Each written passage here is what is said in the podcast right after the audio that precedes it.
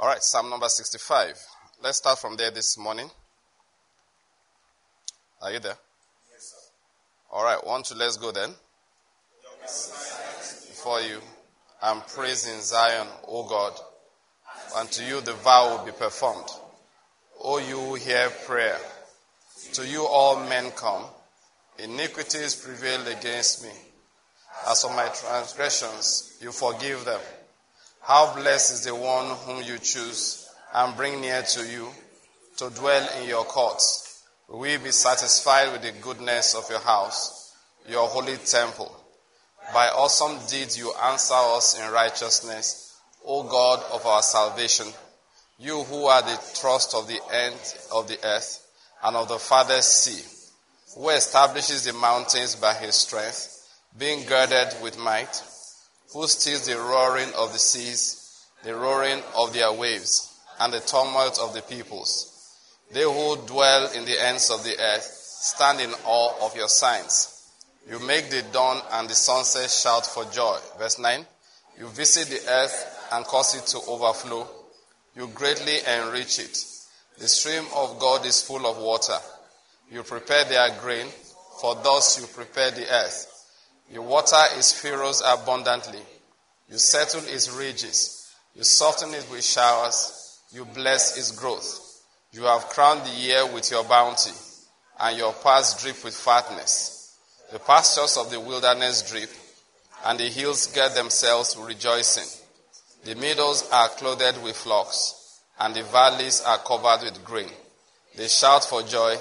Yes, they sing. Hallelujah. Amen. I said hallelujah. Amen. I said hallelujah. Remember, it is the Lord that visits the earth and causes it to overflow. It's not human planning. It's God that greatly enriches the earth. It's God that blesses the people.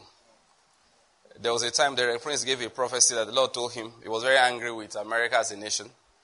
What was his reason? He said, I've been very good to America.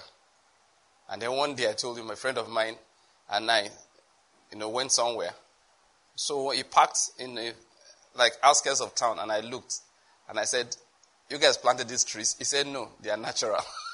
I said, "What? These are natural trees?" I said, "God bless this land." You know, have you seen Iroko tree grow? Very, very tall. All right. The other trees grow; they just have like branches all over the place for you to pass through. War. But this one's trees growing as if somebody planted them in straight rows, very tall. I said, no wonder you build houses with wood. If you try it here, it's cheaper to just mix our block and cement. I'm telling you, it's much cheaper. The point I'm making is that the land is blessed. It's not human planning. What you saw that was phys- that is physical, but even the, you know, the human, what looks like human, is not. It's God that visits the earth and enriches it. That same God will enrich your life this morning. Amen. I feel like since somebody who think that the problem is that he didn't go to school, didn't advance in school. I know I'm laughing. No, I know I'm laughing. That thought is nonsense. What did I say? It's nonsense. Yes, nonsense thought. This is the word of the Lord. Despite your apparent disadvantages, I will visit you and I will enrich you. Amen. If you receive that, that will be your portion in Jesus' name. Amen. Father, we thank you for this beautiful morning. Hallelujah. A morning in which you have packaged wisdom and understanding and insight for us. We receive it with gladness. We receive it with faith. And we declare as follows. I declare that the Lord has given me the of wisdom and revelation in the knowledge of Him. And I'm being filled with the knowledge of His will in all spiritual wisdom and understanding. As a result of this, I'm walking in a manner worthy of the Lord. I am pleasing Him in all respects. I'm bearing fruit in every good work, and I'm increasing in the knowledge of God. Now again, I incline my ears to His word. The word is entering my heart it's giving me light and direction. It's healing me in every area. And it's making me more and more like the Lord Jesus. Jesus. Amen. Amen. All right, the Lord is good. Right, let's take our seats. It's a great day for you. If you believe that, give me an amen. amen. All right, good morning, everybody. Okay, faith foundations for the Christian walk. That is what we have been studying and we will continue to study this morning. Some people have pointed out the fact that I teach very long series. I, I teach every week. So we do have to change the topic all the time? No, we'll just continue talking. All right. So today is the, I think the ninth in this series, and we are not even near finishing. Another person pointed out, gave him a set of our messages as last year's messages. He said, Pastor, each one is rather long. I said, it's good. It's the word of God. Uh, we're not doing short, short ones. We have to exhaust everything the Spirit is saying. Amen? We have to fill it to the full so that when the clouds are full, they will pour forth miracles upon the earth. They will pour forth divine manifestations on the earth. You know, spiritual things sometimes they appear as if they are in measures. No, not as if they appear, they are actually in measures. Sometimes you may not know exactly the amount of measure that you are required to fulfill or how it's being measured. So what you do is continue to fill. I hope you're getting my point. What you do is what?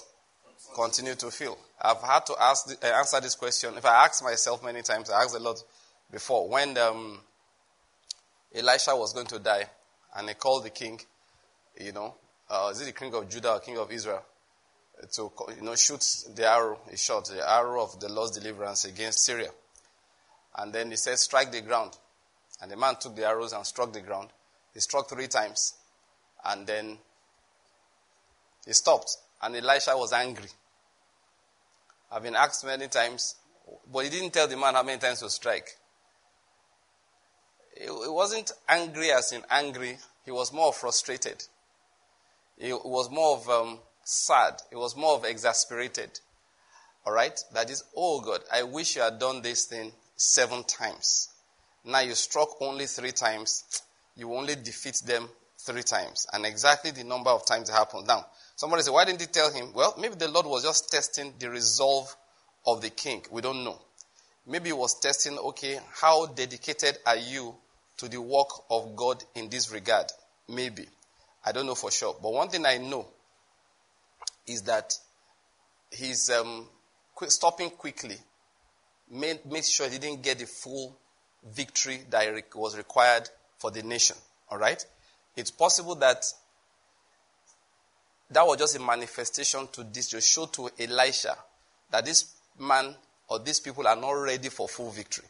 Okay? So that's why Elisha couldn't tell him, continue striking, all right, until I tell you to stop. Just wanted to test his resolve. And sometimes in life, that's what God is doing, testing our resolve. Okay? And that's one thing about faith. And that's one thing I want to teach about this morning. God helping me. Faith is not, it doesn't have, uh, I mean, I'm looking for a word. It's not, okay, I'll do this for five days. If God doesn't answer, I will go somewhere else. Once you start in faith, you make up your mind, you will die there. I hope you're getting my point. You will make up your mind. Because what happens is that you don't know exactly when the cup will be full. You don't know exactly when the clouds will be full and they will pour forth abundance on the earth. You don't know. So what you do is that you constantly all right? You constantly continue. You never stop. You constantly fill the cup. You constantly fill the vessel. You are getting my point. Remember that woman that um, the son of, um, sorry, the wife of the prophet, the widow of the prophet, that went to see Elisha and said that, look, your, my husband was the son of the prophet. He was a, was a good man. Now he's dead, but he borrowed quite a, some money while he was alive. And now the creditors have come to take my two sons to be slaves, you know, servants to work off the debt. And the, the prophet said, What do you have in your house? He said, I have this jar of oil. He said, Okay, go and borrow jars or vessels. He said to her, What? I, I want the King James one. Borrow not a few. Borrow, don't borrow small. Borrow as much as you can.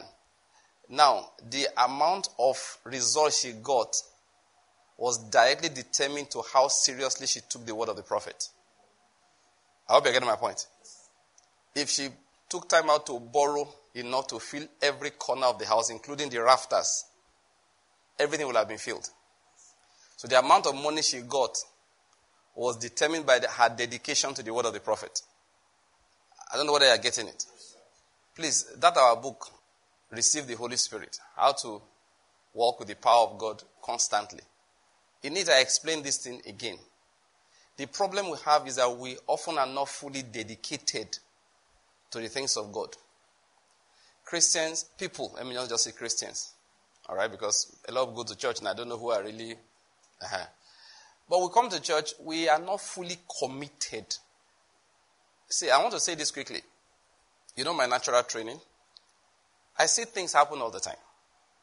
And I'd like to quote Kenneth Hagin, Lillian B. Yeomans, and um, John Graham Lake. Three of them said the same thing, three different and um, different ways, but essentially the same thing. They said, if people will give me that, the same attention they give to doctors, I will get them healed 100% of the times, and there will be no charge. 100%.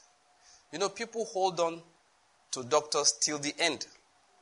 I've seen people that they told, now it happens all the time now. It's nothing like I'm telling you a strange story you don't know. This thing is not curable. We have reached the limit. Yet, if you see the way we look for money to fly the person maybe to India or to United States or somewhere in Europe, where the doctors in Nigeria have told you there is nothing available humanly speaking anymore. But people will borrow money, sell property, sell land, sell cars, take bank loans to go. I still remember one that happened recently. The person was still trying to raise, money, and then I felt like telling people, it's a waste of money. This person is likely to die where you are rushing him or her to. And then you will be, you know, encumbered with have, having to repatriate the body back home. But you know you can't say it. Are you going to tell anybody that? You're going to keep quiet and be pained in your heart that this is a waste of money. That if it's a miracle you are looking for, better God, better do it here. I don't know whether you're getting my point. But I'm bringing out the issue that we don't lose hope when it comes to human doctors. We continue with them till the end. And I noticed that many times, the more severe the ailment is, the more expensive the treatment is, and the less effective it is. I've seen that, of course, you know. Somebody is shivering, he wants to die from malaria. All these uh, artemether based uh, combinations we use with uh, amodiaquine inside sometimes. Other times now they are introducing chloroquine. In the naira of today, by the time you blow 3,000 naira, you have killed the malaria and the grandfather. Do you get my point? Let's not talk about the grandchildren that you killed first. For those who don't know, in practical terms, that's the, the value in US dollars for everything is less than $10. Even if you use purchasing power parity trying to compare it, it's not up to $100. Now, but that's how easy it is to treat. Something can be that appears severe and all of that. And of course, in, usually when you hit it today, eh, by, by evening, most of the organisms in the system, they are dead. And you generally recover the next two, three days, and you're fine. You know, your people sell drugs that like 800,000 naira a month for 10 months to lengthen the life of the person for one extra year. Subsidized. $800,000 eh, naira a month for the next 10 months. And I asked them, so what's going to do? They, they, don't guarantee a cure, but the person, if other people will die maybe in six months, this person will live for a year, six months.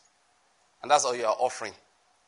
And in our local terms, that requires selling of house, selling of land, selling ah ah. And I know many people just say, I'm not taking. Why?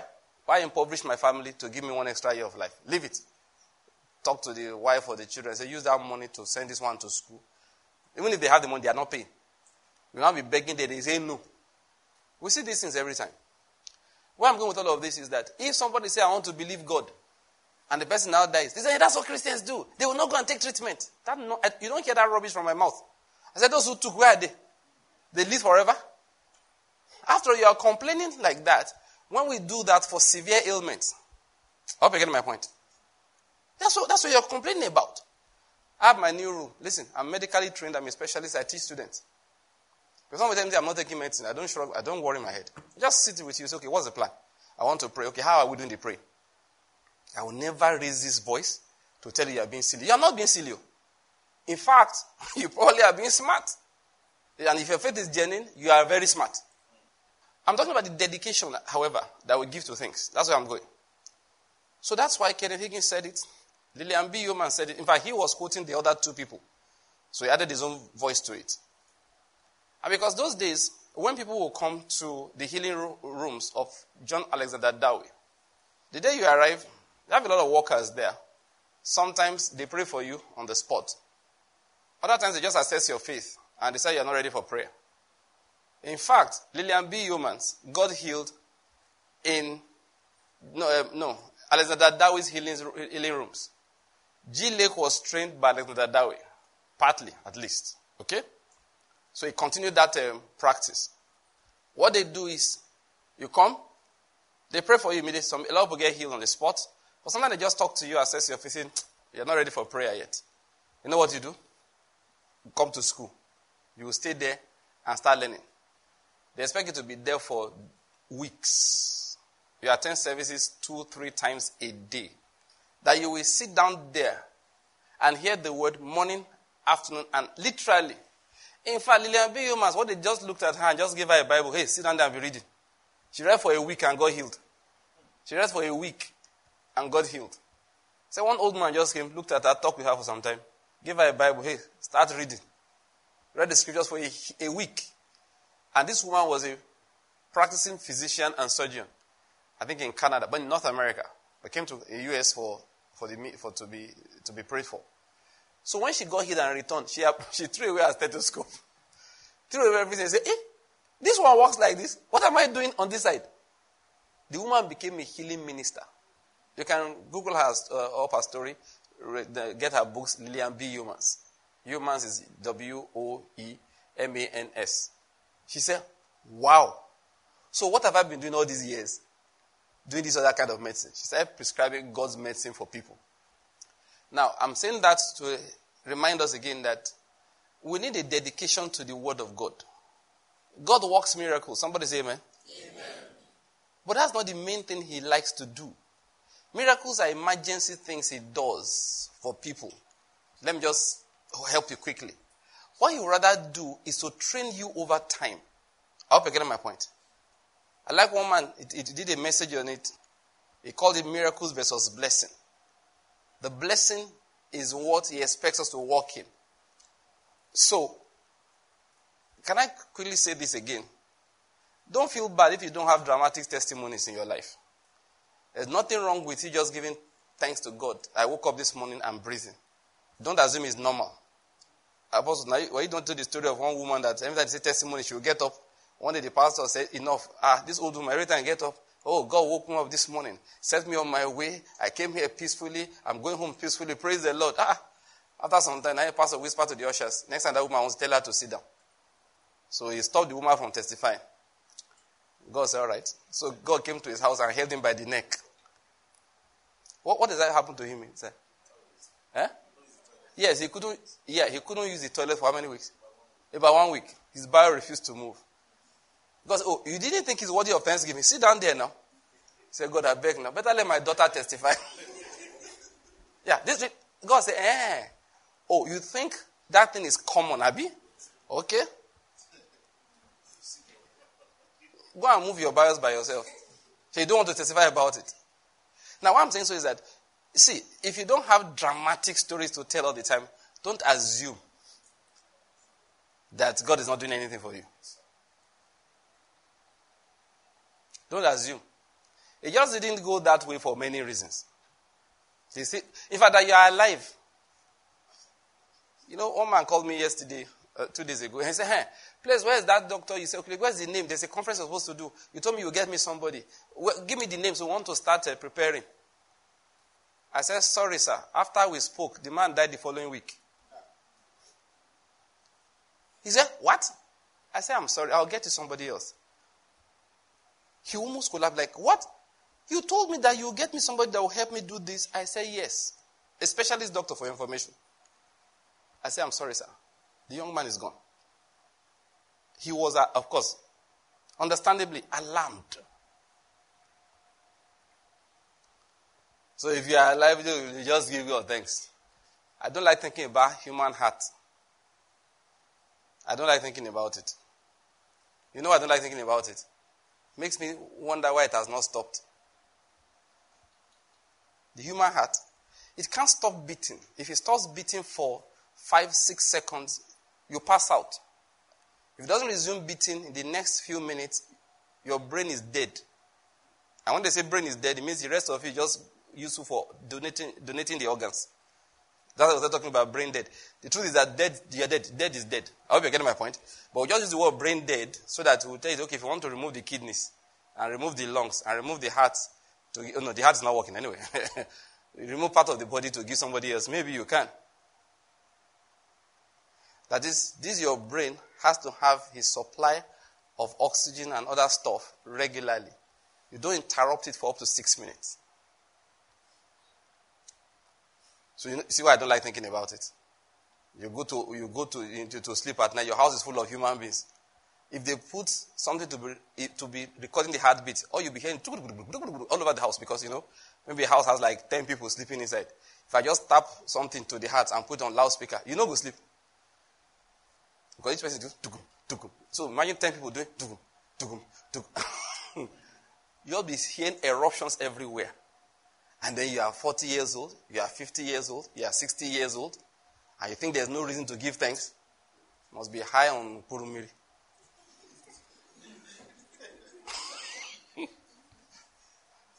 I'm telling you. No, I'm saying something here. So don't assume, because sometimes God does, His blessing doesn't come dramatically. It doesn't just come, whoa, I was about to die, then God came through. Because why do you, do we, why do you even have to go close to death? You know, my wife and I were sharing something yesterday. And listen, what I want to say is true. You know, I'm used to it. I'm not a very odd preacher. I told my wife, you know, if, if, if as me, we come here now, people are falling under the power. Touch you, you hit the floor. Everybody falling, falling all over the place. People say there's power in that place. So next week, all your neighbors will come to come and experience power. And you touch them, they hit the floor. And then you touch them, they rise in the air. They just want to say, Praise God. They fall, hit the chair backwards. And they say, There's power in that place. And they let us begin to pray. People will be doing all kinds of things. Like Ken Hagin, we say, they almost climbed the wall. So something led to it. Please, well, you are used to me by now. That's why you are still here. Either logging in or sitting down physically. If you see such things, don't be impressed. What did I say? Don't be impressed. Is it bad? No, it's not bad though. But don't make it look like, wow, strange things are, are happening now. Nothing's happening. You know why? I was showing to my wife, she was shocked to hear me say it. I said, when the Bible says the Holy Spirit descended as a dove on Jesus Christ, you know what that means? I'll tell you. He received all the anointing possible on this earth from that's in the universe. And he walked away from the water like nothing happened. He did not fall, he didn't scream, he didn't shout. Small hit the apostles, they were staggering. The day of Pentecost. Now, small just came like this, cloven tongue. Everybody was staggering, staggering. They couldn't stand up. They couldn't stand up. I hope you know that's why they said they were drunk. Yes. It's not because we were speaking strange languages. Who has drinking ever taught Latin? Have you ever said that, okay, I want to speak Igbo, you go and buy um, um, uh, sharks, you know, go and buy dry gin, finish a bottle, say now, uh, Kedu code. He doesn't going to have. If, if you were not speaking Igbo before, drinking he ain't going to give it to you. I hope you're getting my point. When they said they were drunk, it was because they couldn't stand. Do you get my point? Yeah, they were just staggering all over the place. They were not complaining that they are drunk because of the languages they were speaking. Now, where I'm going? With Jesus Christ, the heavy dose entered one person. And he got up from the water, and nobody noticed. When Saul came near the house of Samuel, he lost control. I hope you're getting my point. It was dramatic. When he said the Holy Spirit came on him like a dove.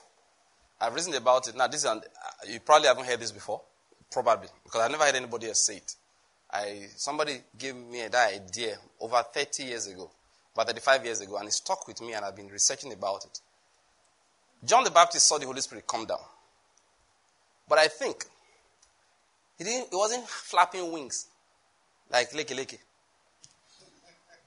The form in which he saw him, it could have been like a flame. All right? Like a cloud. These are the patterns we see all over scripture. I believe that when he used the word dove, so bodily saw the Holy Spirit, no doubt. Maybe like a person. Maybe appear like an angel and just enter whatever one. But when he hit Jesus Christ, it was as if a dove perched. Was gentle like a dove. So Jesus just got up from there and walked away. And John is looking like, eh? Hey. When these entered people, they fell down. When this one touched people before, they were scattering, they, they removed their cloth, began to run. What is going on here?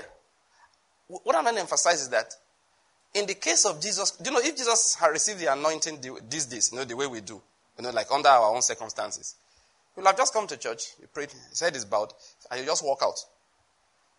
He won't say, he won't fall under the power, he won't speak in tongues, he won't scream, he won't do anything, he won't say anything, he just walk out. The only thing is that next time he touches the dead, they will get up.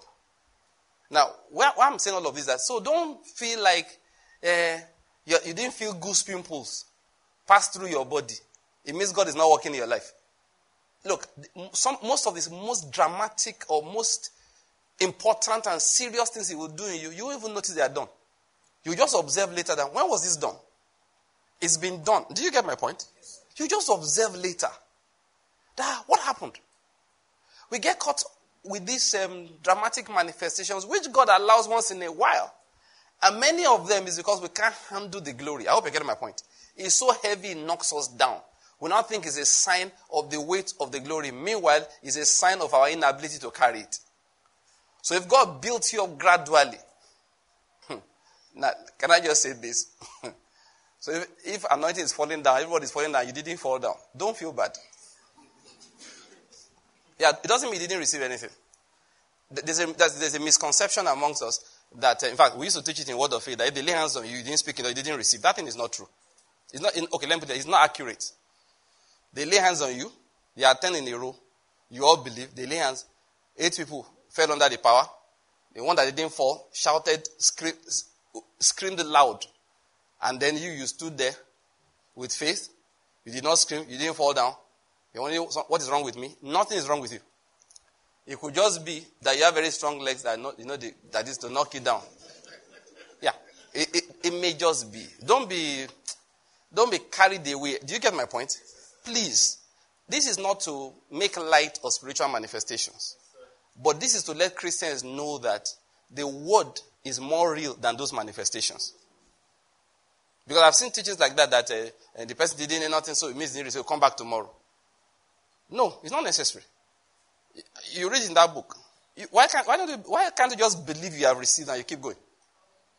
The manifestations will fill your life. When the Holy Spirit fell on Jesus Christ, there was nothing dramatic that happened. Same thing, with Paul, the apostle. Go and read it. The only thing that happened to him was that he was blind. So they came to pray for him that he might receive his sight and receive the Holy Spirit. Read the context. Apart from the fact that he started seeing, skills, of course, which some like skills fell off his eyes. That's all. The man got up, was baptized, and then shook the world. You are getting what I'm saying? What I'm saying all of this is that, look, let's understand that what God requires is for us to take His word very seriously, be patient with Him, and make following Him and His word a regular part of your life. It's not between now and now. He will do something. If He does something, fine. If He doesn't do it, He will do it tomorrow. He will do it. In fact, many times He has done it. You are the one not seeing it. Many times he's finished with it. You just can't recognize it. I know where I began this from. Because I said that now I talk for long. you know, that's why we started talking about it. Somebody, this is long. I said, we need patience with God. We do. And I was talking about the fact that people give patience. They deal with many things patiently. They invest in stocks. So if you see some people are holding on to the stock they invested in, I mean, the stock is going to die. It's not even the word of God. Though. The thing is planning to collapse, but they are still holding on. One day I saw one young man's um, comment. They invested in cryptocurrency, you know. So, of course, after what happened to crypto was I started very low. They just there was a period just started rising, rising, rising. From less than thousand dollars in a short while it was twenty thousand dollars for Bitcoin and all the other one, all the other one, Litecoin, Ethereum, all of them were just falling, falling, falling, falling. And they were creating all kinds. Most of them have disappeared, you don't know. But they were creating all kinds. So a lot of young men, digression, I'll get back to my message in a moment, all right? Don't look for quick money. Don't let anybody's testimony of how you got quick money pull you into looking for quick money. Quick money is quick trouble. I hope you're getting my point. Please don't bother.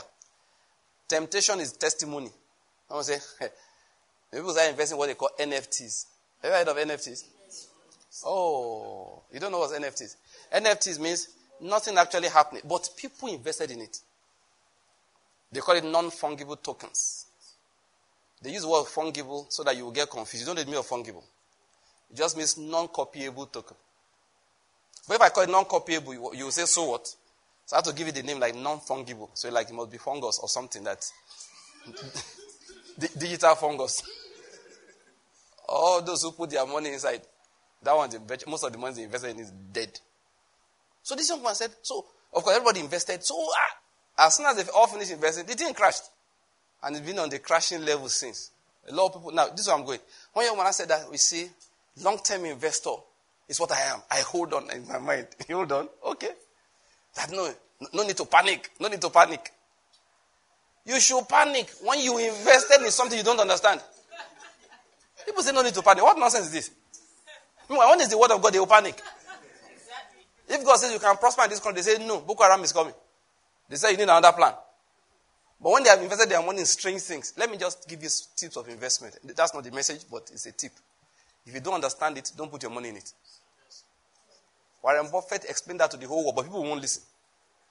He said, if I cannot explain what you are doing to my mother, I can't put my money in it. That I, I should understand it so well, I would explain to my mother. He said, if I can't, I will invest in it. And that's the principle you should go by. Because some people will draw cat, no cat. They draw cat and they now sell it as NFT. A drawing of a cat on their phone. They say it's NFT. What does NFT mean? See, this is my drawing. Nobody else can copy it. Who cares? I can draw my own cat. Tell you the truth. I know I'm digressing. I'll get back to my message. I know where I went to do that from. All right? I can draw my own cat. You know, this and celebrities know what they do. Please don't let. Anyway, there's no need me explaining to you how not to get caught. Just don't love quick money. If you are not looking for quick money, going somewhere to bet, bet Nigeria, Nigeria, then Nigeria's bet, squeeze bet, all those kind of bets, you won't have any problems. When I become president, I'm banning all those betting companies in this country. Yeah, misleading young people. I do it, I'll drive all of you out of the country. Because you're confusing young people. Please, there's no quick money. Oh. Don't love it. Don't desire it. You are just finishing school. You are believing God for BMW. You should believe God for a cane. With you, they will reset your brain. You are serving, you are currently serving, and you're already telling God by next year, you should have this kind of car and live in this kind of house. You car to drive to, you don't even know where you are going. I don't know people believe in God for cars, they don't know where they are going. No, it's very funny. You know how to use your faith properly. There's no quick money. Please get it. There's what did I say? It doesn't exist. It doesn't. Don't, don't even desire it. Just say, God, see, oh, I'm doing my NYSC now. It will soon finish. You prepare something for me. Two things I need. I'm still young. I want to learn. I want to serve.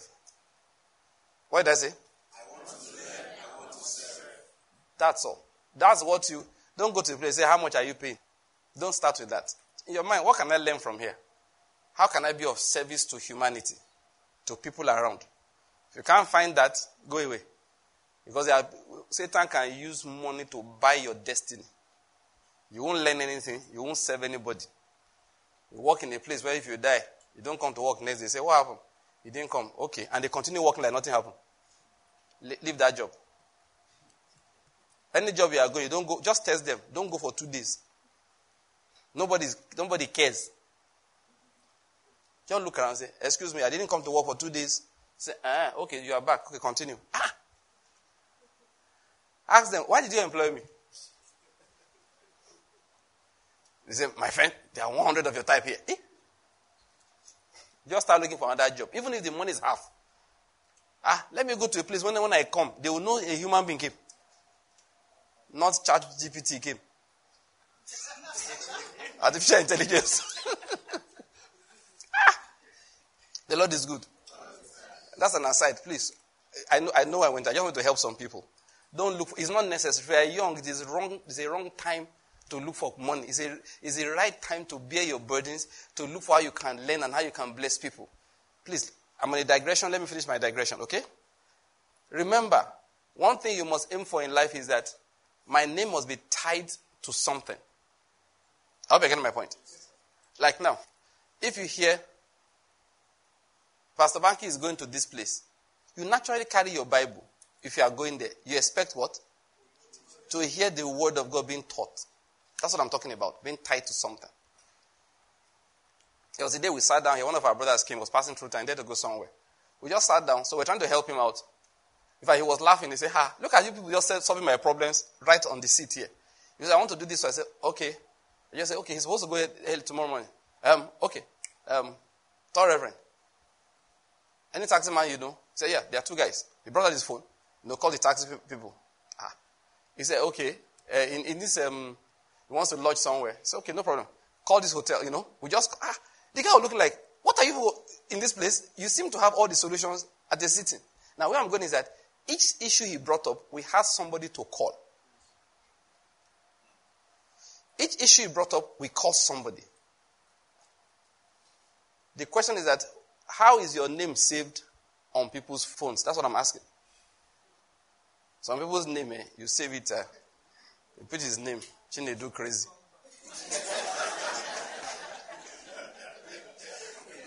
because you know, once you call, you don't want to talk.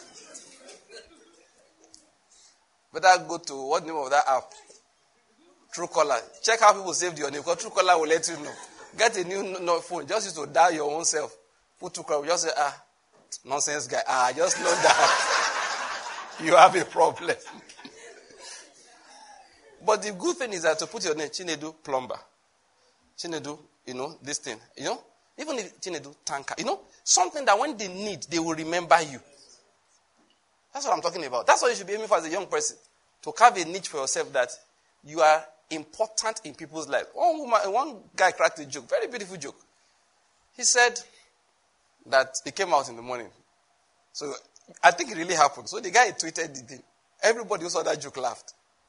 He said, Imagine, this Akara woman did not open today. And I've already bought the bread. Do you get the joke? He said, This Akara woman did not open today. And I bought the bread. He said people should know how important they are in the people's lives. Though. The woman, the, the woman didn't get it. That there are men that this is their breakfast. I never forgot that joke. Because I bought the bread. And so, like, what am I supposed to do? You know the way that's what this African burger, you know, he has bought the bread, supposed to insert the the ham, uh-huh, you know, the, the akara, you know, that kind of thing. Inside and eat his breakfast. What am I saying? Your plan should be to be important in people's lives. Not to get money from it, just to be important. Um, let me not get stuck on that because I'm, I'm already stuck and I'm going to remove my feet from the quicksand or the gum. Let me get back to the main thing. I went to that thing that, you see, you know, I told you I knew where I was, you know. That people hold on when it's even, when they even hold on to funny things. Like, that's why I told the story of the young man who wanted to hold on to his crypto asset. By the way. You know Elon Musk, that guy, you know he smokes. You know he smokes. Oui, oui. So when he builds like somebody who said it's not correct, you can understand. Okay, so don't be angry. If you smoke hemp, you will behave like you're crazy. It's normal. I have a classmate, he's a psychiatrist in the UK. Said this one they are legalizing Indian hemp everywhere. He was trying to say that they have been, they are lying, that they can see the effect. They work, you know, in the clinics. And these people is running, this thing is running people mental. He said, but they will, they will come around one of these days. Okay? Anyway, by the way, that's just an aside. So the hemp smoking guy, after he bought all his crypto, he said he will never sell crypto that Tesla is holding on to his crypto asset. One year later, he sold it while people were not watching. And first time Tesla made money. And it pains me because I knew one third of that money came from Nigeria. From small, small boys who wanted quick money. Elon Musk used to become richer. That's an aside. So people hold on. Even to things that have no substance. That's why I went to that. I took a digression to tell people, please, stop looking for quick money. People hold on to things that have no substance. But when they see somebody holding up the word of God, they mock. You know the truth? We don't believe, a lot of us. If somebody wants to hold on to God, the only thing you need to do just check whether that faith is what? Genuine. That's the only thing I will ask you to go and learn. How to check whether the fellow's faith, of course, your own faith, most importantly, but if you are helping somebody, before you assess the situation, what are the things that show that the person's faith is genuine? If anybody is genuinely holding on to God, please, oh, don't be a Satan. Allow the person. What I'm teaching is that all of us should learn how to hold on to God. And when we are working with God, it's not for, in fact, that's one thing. Don't set hopes that God didn't set.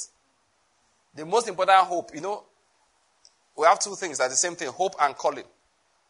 That's what you heard about the hope of our calling.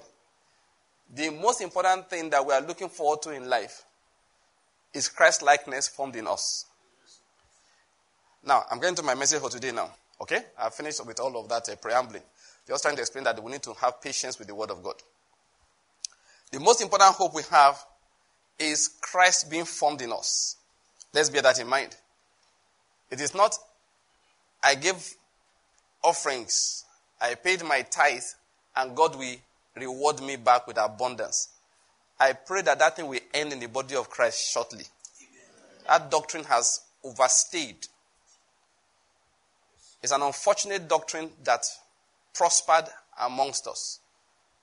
And I say it clearly it's an unfortunate doctrine that prospered amongst us, in which people are taught tithe so that God can bless you, give so that God can multiply you. And so our motive, because you see, motive is very crucial with our Lord. So people were tithing so that God will rebuke the devourer. They were tithing so that God will bring abundance. They were giving so that God will multiply. And God never accepted any of those offerings. The motives were wrong. They were not worthy offerings to Him. I don't care how long, you know, human beings, some people can very stubborn because they've done it for 20 years. And then they erroneously think that's why they've been prospering. Let me just quickly tell you something. Our God is very good. And when he knows you are walking in ignorance, he overlooks it.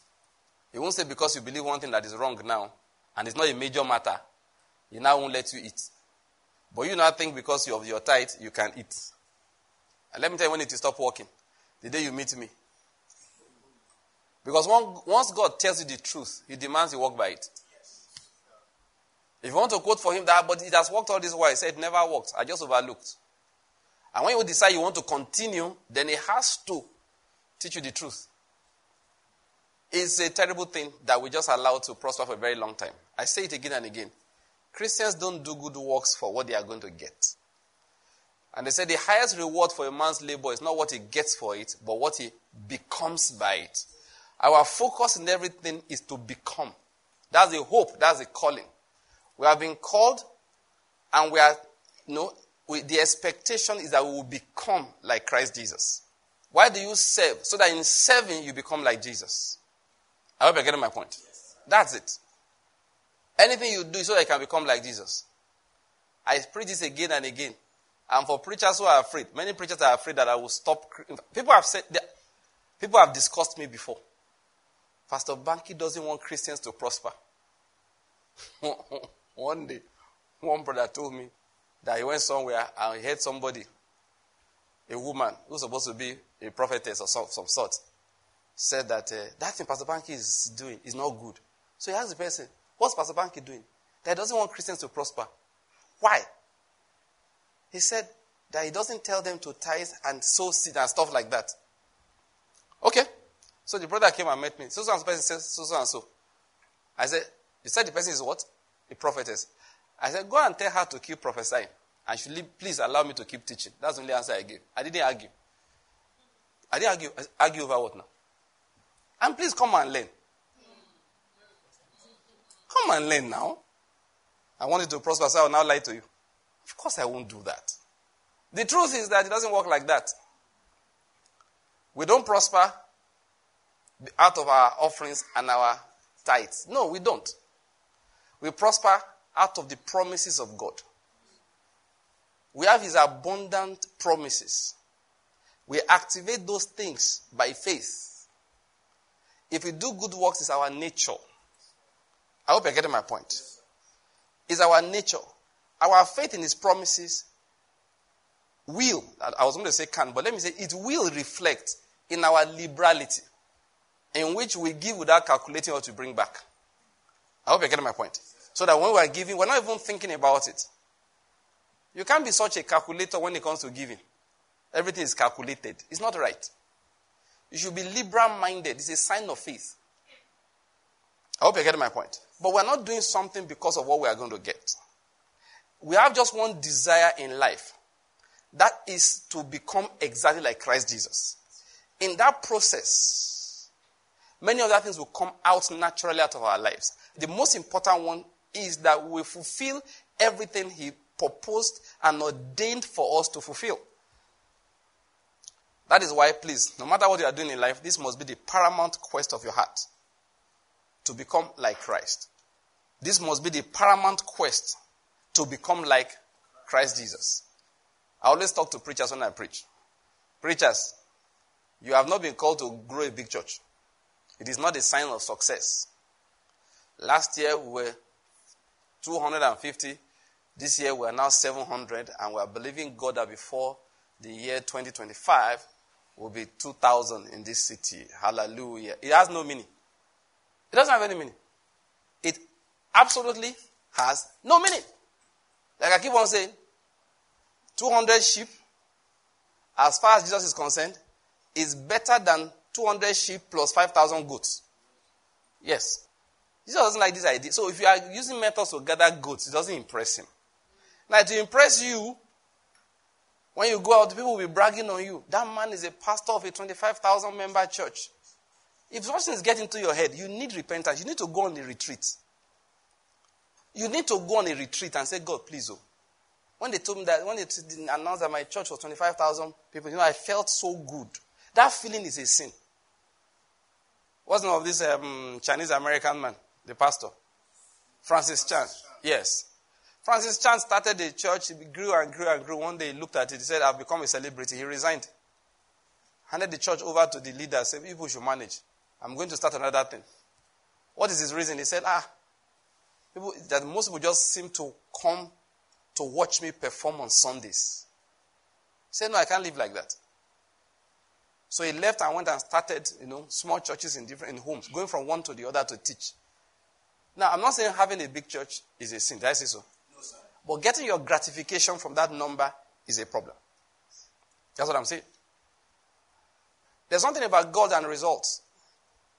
And Jesus said it clearly. He says, Seek first the kingdom of God and his righteousness, and all other things will be what? Added.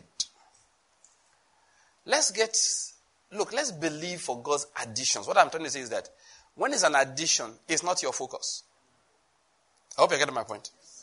Jesus said your focus should be what? Kingdom of God and his righteousness. And kingdom of God is in two areas. Number one is in your own life. And then your desire is to spread it around. That should be your primary focus. Anything God gives you, please, if you are not around for the, our last two meetings on Tuesdays, Please, I beg you, get the messages. I talked on intercession. We'll be talking about prayer basics. And two Tuesdays ago, I did the first one on intercession, and last week, Tuesday, I did the second on intercession. There, I explained something. That when God gives you anything in life, any title you have, the first assignment in that thing is what? Prayer, intercession. That if they said you are a husband, your first job, you are a husband. You are a husband to a wife, right? Your first job is to pray for the wife. If they say you are a wife, okay, that means you are a wife to a husband. Your first duty in life, pray for that husband. If they say you are a father or you are a mother, that is, you are a father or mother to children, your first duty is to pray for those children. If they say you are a citizen of a nation, your first duty under the umbrella of that word citizen is to pray for your country. You are a worker, all right, in a particular office. Your first assignment is to pray for your establishment, to pray for the ownership, to pray for the leaders of that place. Anything, just check it. Any title you carry, you're a pastor. Your first assignment is to pray for those who hear you. Not to preach, not to teach. The first assignment is to pray. And you go and read your Bible, you find that that was what Jesus did. He prayed for his disciples and prayed for those who will what? Hear, who will believe by their words. And then he went to the cross First, he came as a human being primarily to earn the right to pray. Because if he was not touched by the feeling of our infirmities, he would not have been able to pray. Then we went to the cross, offered himself. When that was done, what did he resume again? Intercession. The prayer assignment. He continued to pray. And the Bible now says he ever lives to do that job. What I'm saying is that let's not labor for the additions. I hope you're getting my point. No. So, if you're the pastor of a church, don't labor to increase the number. That's an addition. Do you follow my point? It's an addition. It's an addition. If you are running a business, don't labor primarily to expand it. Expansion is an addition. What is your job? Sow and water. No, that's what he says. Your job is what? Sow and water. God gives the increase. There's no strategy for increase. There is no strategy for increase. You can only strategize to sow effectively and water effectively. There is no strategy for increase. There is none. Listen, no matter what you have been taught, believe me, it's not true. There is no strategy that can guarantee increase. Those days we used to learn about church growth. Now I look back now sometimes, please, this is not to be critical of everything. But when you are learning church growth strategies, very, very careful. I will tell everybody, go and learn faithfulness strategies. Go and learn sowing strategies. Go and learn watering strategies. And the other strategy you can learn is harvest strategies. Yeah, because the time comes in which you must put in the sickle. Why? The harvest has come. But you cannot compel or strategize to make fruit come. You can't. What you can do is pray. What you can do is beg for mercy. What you can do is be faithful in that which you have been given. What you can do, you, you go and read your Bible where Jesus never strategized for growth and did not teach the church how to grow the church. What he just did was, he told them, go out and do what? Preach. Make disciples. He did not tell them how. No, you have to understand. What happened? The word grew by itself and prevailed. The word grew. See, what did you just do? Look, oh God, God help me to explain this. Satan has his own strategy. Is to ensure, you know, sometimes Satan cannot actually offer you growth without root. Did you get my point? Let me explain this. Like you are doing business as an example. One of the craziest ways to grow your business is to focus on advertising, not your product. You can end up advertising a bad product. So by the time you finish advertising your bad product, the only thing you get is a bad name. That doesn't mean the name of your company is. Um, okay, I just saw that I won't call anybody's company. And two things came to my eyes fan and clock. You understand? Because they're in front of me, all right? Assume your name, name of your company is fan and clock.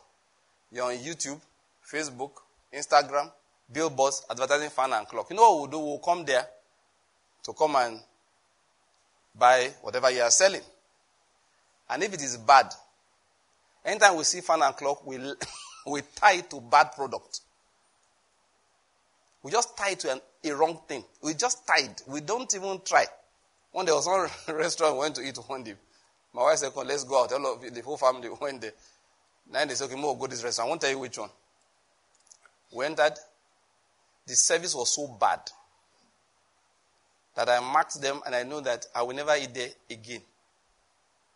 If they want me to eat there again, they will package, take it away, bring to my house, and serve it on my table, and it is very nice. Otherwise, I'm not trekking there again. No, there's bad service, right? Then there's expensive bad service. The service was very bad. The food was bizarre taste. You know, this kind of thing that if you bought it, even those who, who hawk food on the roadside, they have a lot of spices to wake up your senses. This one, they even mice the spices. Diluted soup. As they were taking my money with their POS, my soul was telling them, no go better fall off. my soul was angry. What, what even annoyed my wife the most was that one lady now came. She she's like a manager of some sort. I was say, oh, so sorry. Oh, so you are collecting my money. You are saying sorry. You are not solving any problem that you created. You are saying sorry. So my wife said, please, can you keep this sorry to yourself? You've given me very bad service. We are so sorry. I said, sorry about what? Nonsense. Satan can help you grow in such a way that it will kill you. Yeah. In case you do not know, that's why when we were young, those days, we learned. I didn't bother to learn the details later in life, but the simple thing we were told there's these chemicals they call tree killer. They said that's how it kills trees. What it does is that it makes the tree grow fast, faster than its roots. So it dies off. So it puts a growth drive on the tree. Faster than the roots can absorb nutrients and water from the ground. So it dies off. And one, my, my, one of my friends says, Look, it's not every growth that is good. Cancer is also a growth. What am I saying? You don't strategize for growth. Jesus said it's an addition. These things are what? Added. They are added. They are added. What you are supposed to strategize for is what? To sow the right seed, which is faithfulness. To offer the right services. As believers. So whatever you are doing, if you're a pastor, as I was giving us an example. As a pastor, you strategize for two things. One, number one, to be personally developing. And two, that anyone who comes near you must be developing too. That's why I said the issue is kingdom of God in you. Seek first the kingdom of God and his righteousness. Make sure you don't break the rules of righteousness. And let's put it this way. And let God do that which is pleasing in his sight. There's no strategy. I, I, have seen all kinds of strategies. One man said that he, he, he does this, is it 1,000 visitations a week? How many a day then? I forgot. Well, maybe not to 1,000, but it was one ridiculous amount. Though. Why? Ah, why? And for information, don't even say, look, if you preach the right word, the church will grow. Don't even say it. Just go and preach the right word. I hope you get what I'm saying. Don't do what is right for a wrong reason. Don't. Don't do programs to grow the church. Do programs for the purpose of blessing people. Like I tell ministers, you're starting a church. I say, every, well, this is just basic counsel. I said, you should have an outreach medium. Now, it's not a church growth medium. It's what? Outreach. That is, you must be reaching the world around you with the gospel of Jesus. One day, those early days, one young man came from one neighboring state here in one of the cities there. And he came to see me. He put me off instantly. You know why? As I was teaching, it was obvious he wasn't paying attention. I was teaching like this, was sitting somewhere, our former venue. The hall was not as big as this, and people were even very few. So he was sitting somewhere towards the back, obviously not paying attention. He had distraction. At the point in time, he got up at least twice to go and take a phone call. And this guy is a pastor from where he's coming from. Hey, my man, you don't even have the decency to respect the work I'm doing. And we're supposed to be in the same field, the same business, if I'm using the expression. So at the end, he requested to talk to me. And he put me off so bad I remember him till today, more than 15 years after. I can't remember his face, but I remember the experience. So he's pastor, so, so, so, so, uh, in my mind. Pastor, now you know if he hear a word. You couldn't even pay attention. He was so distracted. You know, he didn't come to listen to me. He came to ask for counsel on how to grow his church. Yes. He came to ask for counsel on how to grow his church. Because he asked me, because then it was shortly, this was like the first year that the way of success started on radio. And those of you who were in town that time, you know how the thing really, you know, I don't know whether we can say humbly, but it caught fire. Are you getting my point? Uh-huh. Oh no, the kind of reactions I got. People, one, to tell you how it caught fire. One young man came to town. He said, I've left everything I have to do to follow you. I'm not joking. Ah, I don't know how many people here remember the guy. He, he said, I left everything. He came from somewhere, Benue or Kogi. What's your plan? Nothing. Anything I tell him to do, that's what he came to do. Where you planning to stay, he has no way. Anywhere I tell him to stay, that's what he's going to do. This man, the man just came to follow me. I looked at it, I like, God, I can't carry this load. so I told, so we talked to him. I remember I told Reverend Uncle, They talked with him and gave him money to go back. He came without money. You, you don't get. He couldn't go back. He did not have the money to go back. He wore, I remember, he was dressed just the way he dressed. That's how he was dressed that day. He wore, just like this, he wore a jacket. And he sat down, and I was teaching, was listening. At the he said, just, that he came, he has left everything. He abandoned everything he was doing somewhere in Benue or Kogi. That he came to follow me. If it is now, maybe I'll have plans for him. Yeah, probably renting me house somewhere. I say, okay, come, I will be following following uh, Apostle Okebiti up and down. Go and learn how to drive. Drive him around. Anything he does, just say yes, sir. Just be following. I'm serious. He came from. That's how it was. The first day we went on air, one young man was a student in the University of Nigeria, Nsukka. He just entered the vehicle and said, "Come to Enugu." Didn't know where he was going. So when he got to Enugu, mm, where do I go now? He went to the radio station. You guys are the one broadcasting that man of God. He said yes. He said, "Where is he?" They look like, what? We don't know where he is. He said he came all the way from Nsukka to come and look for me. So those guys were making phone calls up and down. They didn't have my personal number. Finally, somebody called somebody, called somebody, called somebody. By the time I saw the young man in the evening, was, it was raining. He was soaked. He, you know how many times he heard me on radio? Once, not twice. They, he heard me preach once, 30 minutes on radio, he boarded the next bus and came to Enugu. What do you want? He said, he wants me to adopt him as a son.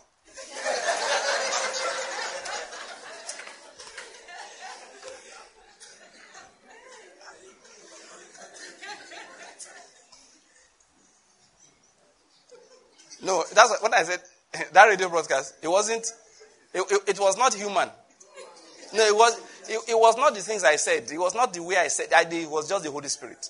Because some of the things you hear, you're like, what? One of my sisters came and said, there's one military man he wants me to meet. That the guy is a Muslim. That the guy doesn't miss the program for anything.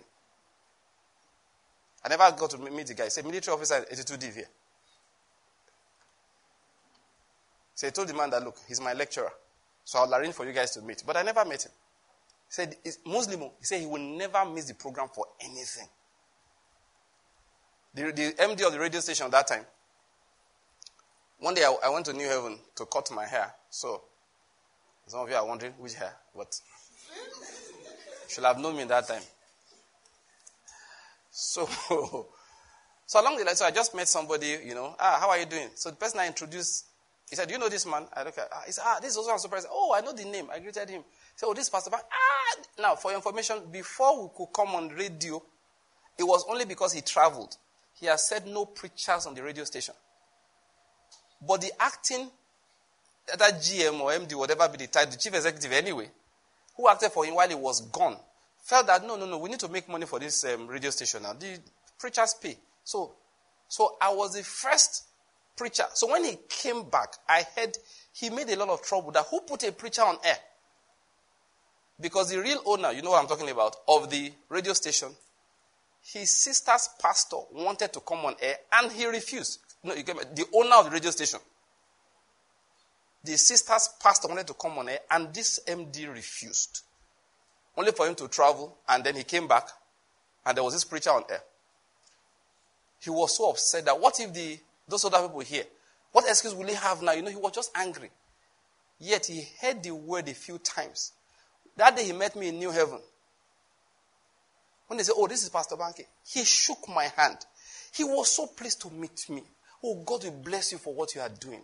Young people need to hear what you are saying. He, he kept on talking. He pulled down his shirt to show me where he was shot. The bullet went through me, some major vessels narrowly, came up from his back. You know? He said, I'm sure if those boys had heard you, they won't be shooting people. That's what he told me. He, he put on the shirt to show me where the bullet went through came out of his back. And I said, It's God that saved this man's life.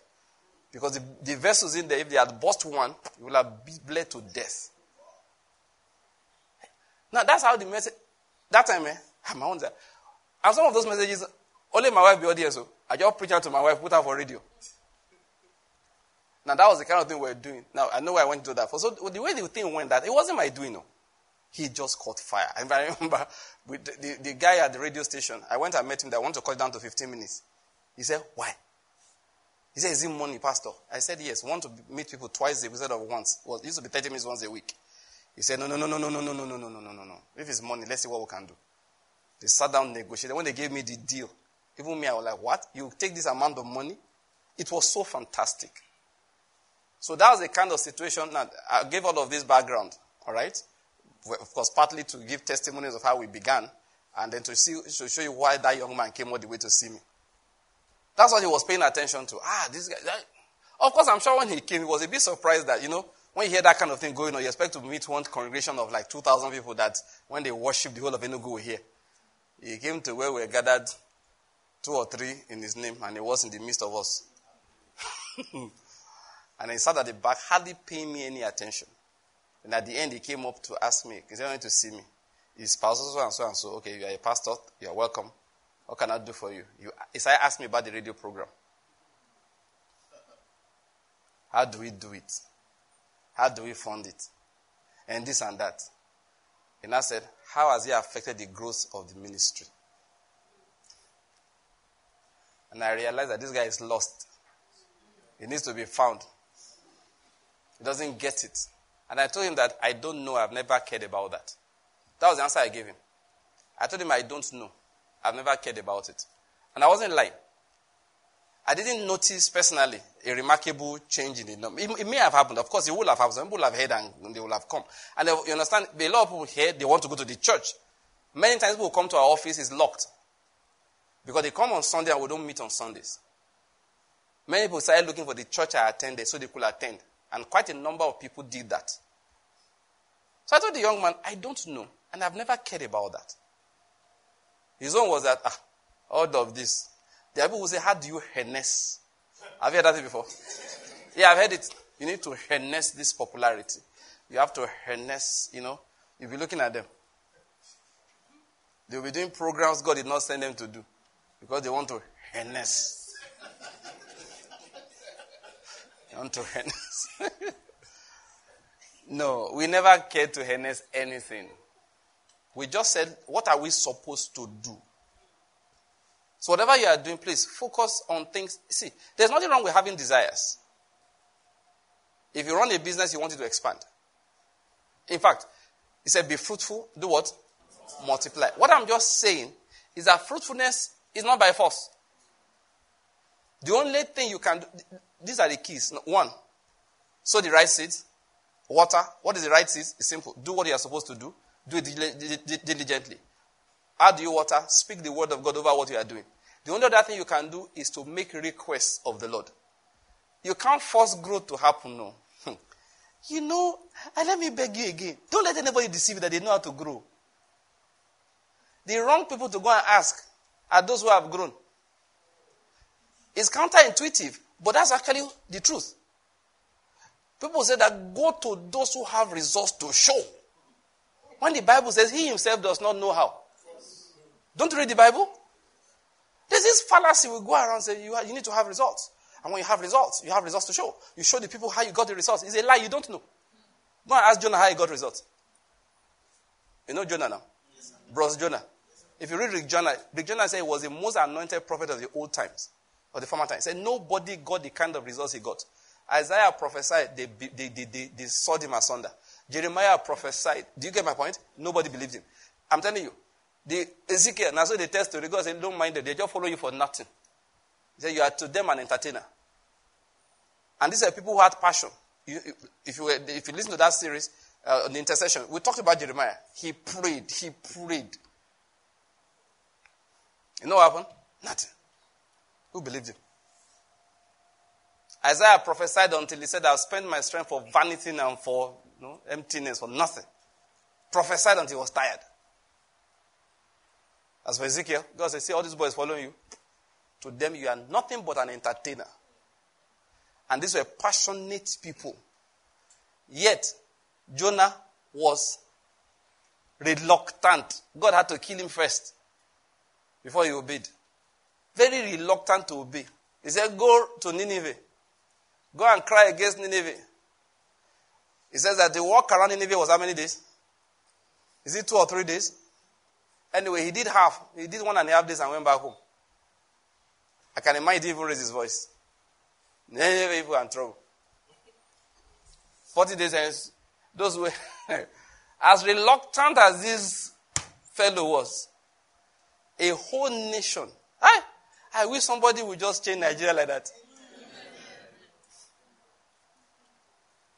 As reluctant as he was, a whole nation, the most wicked nation that time, repented. They so repented, he was angry. He said, okay, what kind of repentance is this one?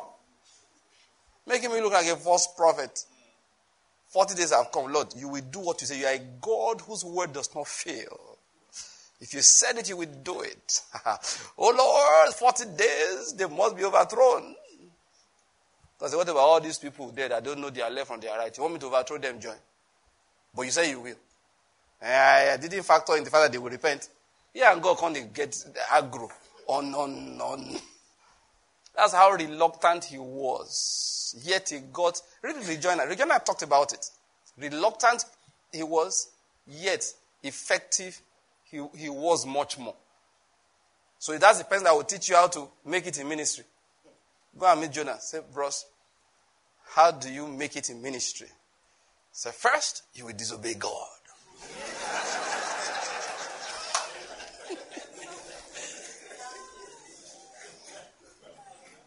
you must disobey.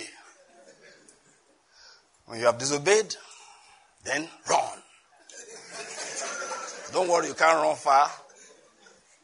The Lord is going to scatter your path. Then you will end up somewhere. I ended up in the water, maybe you end up in the fire. But don't be afraid. is that what you want to go and learn? Or you want to go to Ezekiel? Ezekiel said, bros, don't follow me. All the people that followed me didn't believe me. You want the church of unbelievers? Look at bro Ezekiel, no. You go to Isaiah, Isaiah said, I spent my strength for nothing and for vanity. Leave that. See, Isaiah said, look, the only thing I achieved in this life, bros, they say I write book. Oh. After, I don't write the book, maybe to help somebody later. There's nobody. Oh, the one you should go and meet, yes. Effective ministry. Apostle Paul. Apostle Paul say, oh boy, are you ready? Yes, let's enter a canoe. No life jacket. Say, sir, you have a death wish? Sir, you say you want to be effective. That's how I did it. Too. You go and meet Peter. Peter said, don't meet, don't mind that Paul. That guy is a glutton for punishment. You'll be making tent. I don't make tent. I take my apostles' offering. That's Peter's method. No, Peter had a wife. By Paul's testimony, at least. Even Jesus Christ's testimony. I don't believe in all those cold nights moving around preaching. I stay in decent hotels. Praise God. Always, my wife always went with me. I don't understand. I mean, no need to give in to all these nonsense temptations. Just tempt yourself. I go around with my wife, man. And Paul is looking like this on serious brother. now me can they shout for him. and it was time to eat. I joined my friend. It says you stand for Jesus now. Why will you be able to stand?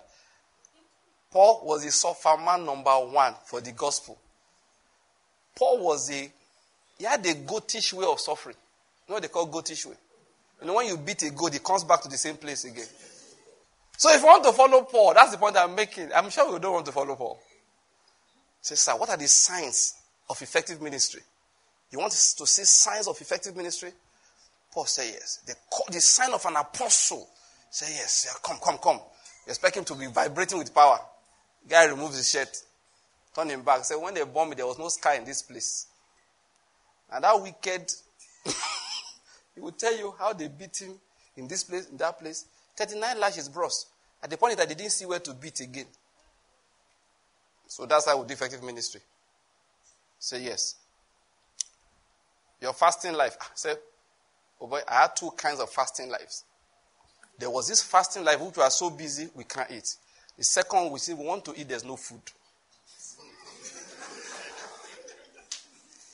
oh boy, let me be honest with you. This is my brother that I know. They will not follow Paul. Uh, I, even me talk preaching to you, I need to go and pray to be able to follow Paul. That's why many of us will demask the whole thing. After you enroll in the Paul's ministry, after two weeks, say, my family they've called me. They said they don't know. they said they don't know where this ministry is going. that they, they, showed, they showed that my friends have built houses. I've been following Paul that even my, my guy ministry, They saw him the other day, were disappointed. There was nothing in him to even desire. When Peter came, he wore a robe looking like Aaron. So I've gone to join Peter's ministry. They have an established branch where they celebrate your birthday with fanfare every year. What am I going to say? There's nobody in the Bible you see that can give you a pattern to follow. Oh, is it Jesus Christ? Ah, the worst of them all. That one will preach message to drive everybody. And he will call all these closest people. Say, are you not going to? Normal people will tell people close to him, say, the Lord sent you to stay with me. If you live here, you will never prosper. That's is, that, uh, is that not how they preach? How many times have we counseled people that say that they want to leave one church? That they said that nobody leaves their church and prospers. No, I'm telling you, we get those calls. Is it Jesus you want to follow his pattern of ministry? And when you want to finish, now to end on the cross. Bros, if they shoot you, it's better. If you want to die, eh? They, let me tell you the easy ways to die. They shoot you, they behead you. Those are two nice ways to die. To hang you on the cross is wickedness from God. Death on the cross, which God sent to his son, is hard. I beg. Mm. Lord, you don't do. Jesus don't do it. Not just join. join. so, no. Jesus, his own ministry. Some of us are just looking like miracles and people were following him. You don't know the real things that he did. He preached one day when the ministry was at the peak. Ministry was booming. Everybody was coming. He said, You came because of what you eat. He said, You want to eat? I'll give you food. You will eat my flesh and drink my blood. Everybody said, Bros, that's not what we meant. Everybody left him until remained only 12.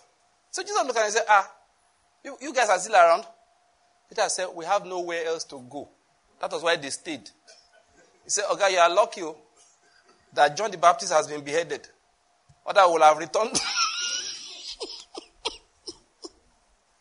will have returned to John. Now, I'm just being dramatic, eh?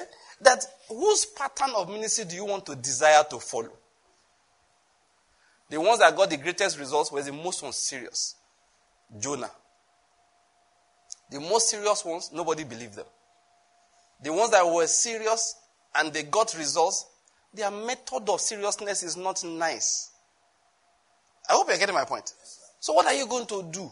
That's why I'm saying all of it. What are you now going to do now, Pastor? What are you now going to do?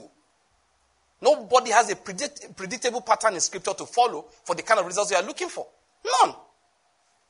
And as if people would do, you know, I've been to church growth seminars now. We used to talk as if the people know how to do it. Say, anywhere you take me, tell me, tell you, I will grow the biggest church. I say, let me carry you to Israel. The Israel of those days. When you finish, they will stone you. That's what they used to do to prophets. They will kill you, add your blood to that of the saints that God will, will avenge later. There's no method. There's none. So what do you do?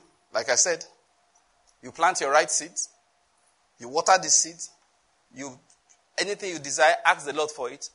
Then let him do that which is what? Pleasing in his sight. That's all. Please, I know some people will argue with this because you have read motivational books. Many people will argue, they've been reading all kinds of things. Don't worry. Eventually, you will find out the truth. Better find it out now. You know, I was saying to you, don't go and meet those who you think that they know how to, those who have gotten results. They are the wrongest. If you want to know how to, just read your Bible. Sometimes the people that will help you the most, they don't have results to show. Please, I'm talking to preachers. I'm always dropping something for those who are preachers because so that you won't get confused. Sometimes the people that will help you the most in life, you get to their church, they are pastoring one small church somewhere. How God even led you there, you don't even know. I hope you get my point. You see the man is an old man, maybe not too old, maybe 60 something, 70 something. And you, when he will speak to you for five minutes, your life will change. And you'll be wondering, say, ah, okay, if you know these things, why is this church not big? And he's looking at you, what is wrong with you? You think big church is what I came to do in life? I was sent to change the lives of people like you. Do you know the number of your tithes that have come here and gone? If I count them, they are in hundreds. I'm telling you. The people that have so called gotten results can't help you. That teaching is popular in the body of Christ. Unfortunately, it's not good a teaching. Steve Jobs, I like quoting him that area. Steve Jobs said nobody can connect the dots looking forward. Now, this was not a believer, but he saw experience in life. And like my pastor would say those days, if you live long enough, you, you will discover the word of God. That you just see the way life is, you know the truth. He said nobody can connect the dots looking forward. You can only connect the dots looking backwards. That the way you are going forward, you don't even know where you are going to reach. In, in fact, you know what he said? He said you have to believe in something. He said, call it any name you like. Of course, we are, we are believers. We believe in God the Father. We believe in His will. But the man said, look, oh, you say apple, apple. He said, I look back. That's the only way I can tell you how we got here. But if I go the other way, I don't know which direction we are facing. And I want to add my own words to it. When you start your own too, if you try to follow my path, those paths are not, re- they are not reproducible. I get what I'm saying. They are not, you can't reproduce them. They are not. They, you can't reproduce them. So what you just do is constantly be faithful concerning that which God has placed in your hands. Again, let me say it. If you have desires, nothing wrong with the desires. But please go and purify your desires. Don't be asking for things that are fleshly. Say, Lord, I want this our church to be 2,000. And God say, why? It's not a big, is it a difficult question? Uh, but answer him for him now. Say you, you want your church to be 2,000 people. And God says, why? Is it because you think you'll be more effective in ministry? Just prove it to him. Say, okay, you think you will get more money? If it's more money you want, why don't you just ask for it? Or you want to go around town feeling like a bishop? You know, you know, some people do that. They want, they're feeling like, you want to feel like a bishop. So, because if your church is only 250 people, how can you call yourself a bishop? People will laugh at you now. Sometimes when you go to God and you sincerely analyze the reason why you're asking God for some things, you will have to apologize. Say, Lord, I'm sorry. Don't do it for me again. So it's important when you're asking God for things, purify your motives. It is important. You are there, you say, God, please, I need a visa. I need a visa. God says, why? I need to talk to some people briefly about that. The Lord says, what? Why? Not, nothing wrong with visas. Oh. Nothing wrong with visas. But God will say, why? What kind of visa? I want to go. And let me tell you the truth. You will, you, you will laugh about this, but it's true. The one you are likely to get an answer for quickly is the one when the, the, the thing to the average person just sounds silly. Say, Lord, please, give me a visa to America. Why? So I heard the ice cream is good. It sounds silly, right? I just want to see their roads. I have my friends talk about it. Let me just see how the country is. How long do you plan to stay? Maybe two, three weeks. You'll be shocked. God is, He will give you the visa, He will give you the money. And you will go chop ice cream, chop strawberry, you know, get my thing. Say, okay, this is American ice cream, this is American grape. You eat it, then drive around, shop, come back home. Because are you happy? And I say, Lord, thank you very much. And you know the truth? You'll be surprised some people. You know, you don't have any problem with that. Say, Pastor, yes, he has no problem with that. There's nothing wrong with it now.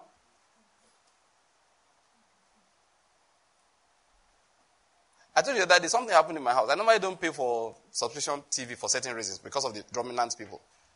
Then when World Cup came, one of my children just came and said, Daddy, I want to watch World Cup. There was no discussion. You want to watch World Cup? He said yes. Bam. Tap, tap, tap, tap. Paid. Paid for a good bouquet so that I can get all the matches. Why? You want to watch World Cup. There's no fight about it. What are you going to use World Cup to do? Doesn't matter. He just wants to watch World Cup. Yeah, and then, bam, did all the work, did all the, you know, everything these days is remote. Reset, reset, bam, it came on. That's World Cup for you. Earthly father. But if you tell God, say, the way this country is going, we don't know what the future is like. that is the one that is going to give you, pro- that he will look at you like, what did you just say? Say, the future. The way these bandits are going. And he's looking at you, mm-hmm. And so God would scratch, scratching old baby. What did you say? I need a place where my children can be secure. Uh-huh. What else? At least when the power is constant, we know that ah, one could just come to this life. You know, ah. Because, uh-huh. So, Lord, I, I brought you something.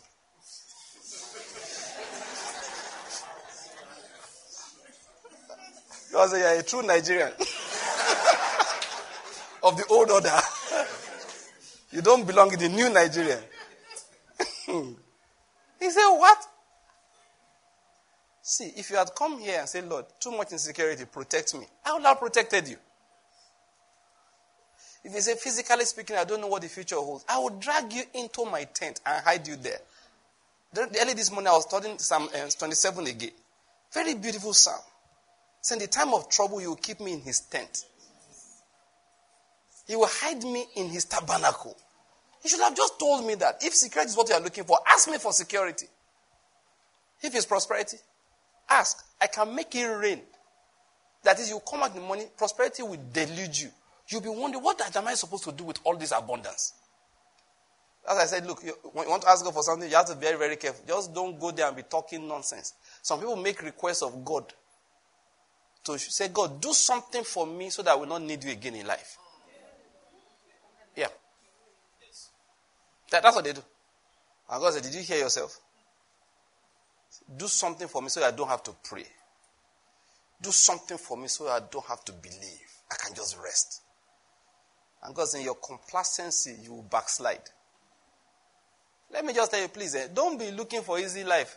Hard life toughens your spirit. A tough spirit is carried into eternity. I'm telling you the truth. Don't go around looking life looking for easy life. You need your spirit toughened. And I'm convinced God passes different ones of us through different circumstances to achieve the same, the same aim. Toughen your spirit. Bring out Christ likeness in you. That's why James, who understood, he said, Beloved, count it all joy when you fall into diverse trials. He said, Because the trial of your faith works what? Patience. He said, There's a work he's doing. When patience has had its complete work, he said, You'll be perfect and entire, lacking in nothing. That's why you should go to Jesus. Lord, what do I still lack? That should be your concern.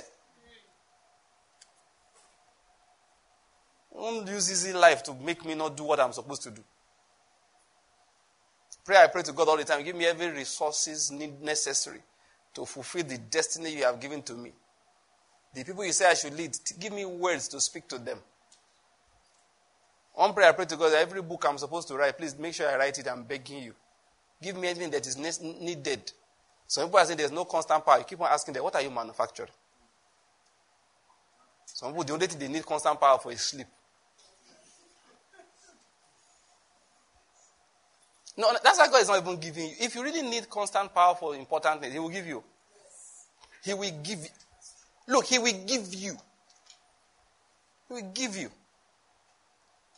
If you the peace you need to serve God, He will give you. The prosperity you need to serve Him, He will give you. So don't go and make requests of Him that will show that your, the, your primary desire is that God, I don't want to be needing you. Why should I need you every day? Every hour I need you. It's not a good song as far as you are concerned. It's not a good song. How does that song go again? I need you.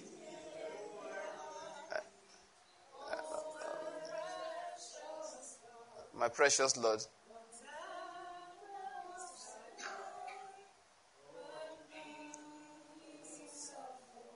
I'm, I'm waiting for that part. I need you. Oh, I need. Next line. Every hour I need you. Uh-huh. Listen, my Savior.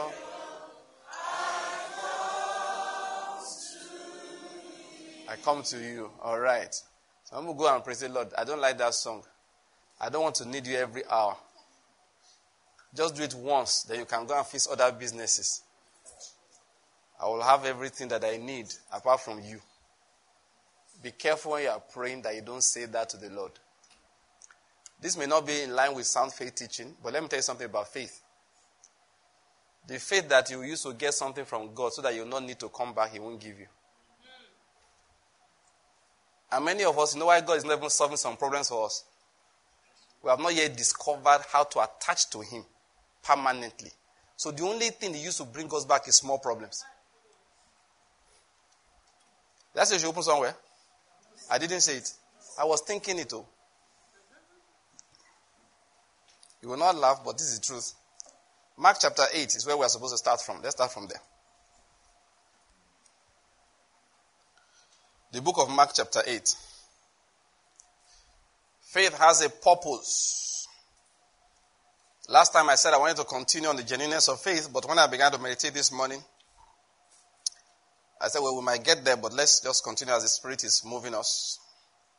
Mark chapter 8, I want to read from verse 27 to verse 38. Jesus went out along with the disciples to the villages of Caesarea Philippi. And on the way, he questioned his disciples, saying to them, Who do people say that I am? They told him, saying, John the Baptist, and others say Elijah, but others one of the prophets.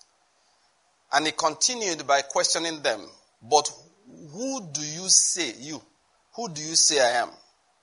Peter answered and said to him, You are the Christ. And he warned them to tell no one about him. And he began to teach them, that's verse 31, that the Son of Man must suffer many things and be rejected by the elders and the chief priests and the scribes and be killed. And after three days, rise again. And he was stating the matter plainly. And Peter took him aside and began to rebuke him. But turning around and seeing his disciples, he rebuked Peter and said, Get behind me, Satan. For you are not setting your mind on God's interests, but man's. I'll remind us of that statement in a moment and the truth about it. In verse 84, he says, And he summoned the crowd with his disciples and said to them, If anyone wishes to come after me, he must deny himself and take up his cross and follow me. For whoever wishes to save his life will lose it. But whoever loses his life for my sake and the gospel's will save it. For what does it profit a man to gain the whole world and forfeit his soul? For what will a man give in exchange for his soul? For whoever is ashamed of me and my words in this, where am I? In this adulterous and sinful generation, the Son of Man will be ashamed of him when he comes in the glory of his Father with the holy angels. Hallelujah. Now, what are we saying here? I want to just remind us of something I ended last time with it. We're talking about faith fundamentals, and I want to just correct something again briefly, and then we'll be done for today. It, like I said, it's correction. I have to correct something. The f- idea that faith has been given to us primarily to solve our problems, we should take that in off our minds. The primary aim of faith Please, I will explain this, but let me just say it that way. Is to solve God's problems. What I mean by God's problems? For example, our number one problem, or the number one problem God has with us, is our flesh. I hope you're getting my point. There is this obstruction, this thing that stands between us and God, that stands between us and God's perfect will for us, that stands between us and the hope of His calling, which is the exact image of Christ Jesus being formed in us. Now, the primary use of faith is to eradicate that hindrance. I hope you're getting my point. Now, let's bear it in mind. That's why I read this. Because sometimes we think of faith as if what we are trying to do is to gain the whole world by it. I hope you're getting my point. Those early days we learned faith, and I thank God, please, I'm not taking away from those days, but we stumbled, and that's what children do. All right? You walk, you fall. You get up, you fall. Then you get up until you get better. And then whatever you do, you stumble a number of times in the initial stages and then you improve. So I'm not, for that reason, speaking, you know, negatively about those days. I'm just trying to point out that we stumbled. The focus on faith was get this, get that, get this, get that, get this, get that. So the testimonies of faith usually were what we got. All right? Yeah, many times it reflected the faithfulness of God, but many hearts thought that Faith was just given so we could get something. You are getting what I'm saying? Many times people just thought faith was given so we could get something. I want to remind us again today that that's not the truth. The real aim of faith is so that we can give up something. Do you get what I'm saying? That's the real aim of faith. See, let's remind ourselves of the story of Abraham again. Abraham was called by God. The whole life of Abraham, all right, that was recorded for us, is just to show us that point. I said God has that faith is to solve whose problem? He said he has a problem. Well, let's. I'm using the word problem, not as if it's too difficult for him, but something that has to be solved. And if it must be solved, what is it? It's a problem. So that's what I mean. God needed a man that will be able to bring Jesus to the earth, cooperate with him. Every promise that God made, he needs people to cooperate with him for him to fulfill them. Did you hear that? Yes, I'll say it again. Every promise that the Lord made, he needs somebody or people to cooperate with him for him to be able to fulfill that promise. He made a promise at the beginning. And listen, and nothing takes him by surprise, really. People have said that if God knew that man will fall, why would he still make man? Because he has to fall. If he doesn't fall, the real man will never come out. Except the seed, a grain of wheat does what? Dies. It must enter the earth, fall, decay, then the real one will come out. So Adam being made and falling is just part of the process. Then the real Christ can come out. You get what I'm saying? Yes, The real person will come out. So don't don't get hung up on the new man. Man will fall. He still made man. You say, ah, I made man. Yes, he fell. That's good. Now, self confidence will die. And that's one thing we must achieve in this life, believers. The death of self confidence. Oh, God has been very good to me. I tell you, the sign of blessing is what? Number one sign of blessing? Correction. Correction. When God wants to help you, starts correcting you from the time I was young, I still remember many stories. Some of them, nine years of age. Yeah, as, as old as that. God has been going after my self confidence. I, I, I can't, if I start again, eh, I can give you so many stories. Once I have self confidence, I've seen Him. He will just shatter it. Some of them are embarrassing. I told the story of my friend when we were seven. He didn't know how to play. You know, you know, there are people that when they want to play table tennis, I mean, of you know ping pong, table, table tennis? You know, you throw the ball like this and you hit it. it. Bounces here, jumps over the net, bounces on the other side. That's the proper way. But you know, some people that when they first start, they can't do that. That's how it started. You drop the ball and then you kick it over, and they allow you. Now, my guy was just a little better than that stage. And me, in a little boy level of those days, I could actually play small tournaments in the school. I wasn't that bad. I mean, when I was young, I could, I was good, you know. Not very good, but for our level, for children's level. Another thing kind of stays with you. So when we were seven, so we had this table tennis at the officers' mess. I served with the Nigerian army. So that's how we used to go and play. One day we were just talking about those who could play and those who couldn't play. So now said Victor can beat myself. Victor was our best player. Victor could beat anybody. Even all the officers, Victor will beat. The only guy, our adjutant that time, was the only guy here and Victor will sweat it out. When these two guys are playing, harbor. They will sweat. Then one day, one guy came, I think he was also a soldier, came from somewhere, they came to town. Then he beat Victor, beat the, just, beating everybody. Then when I came to play him, I dropped the bat after uh, the, uh, the bat after a few after a few services. I just I dropped it because I was served. The guy smashed it in my nose. And when I say nose, I mean to hit the, the guy. You know, he treated me like an idiot. I remember very well. Ah, you throw the ball like this. Ah! I'm not joking. I didn't play the guy for more than a few minutes. I packed the ball. I said, must you behave like, I beg, guy, play, play. That guy was just good. Anyway, so we used to have those discussions, all right? So we're just talking this person can beat this person. Then his own matter and I told him that there's no way he can beat me. I, I, I now made a statement the Christian should never make.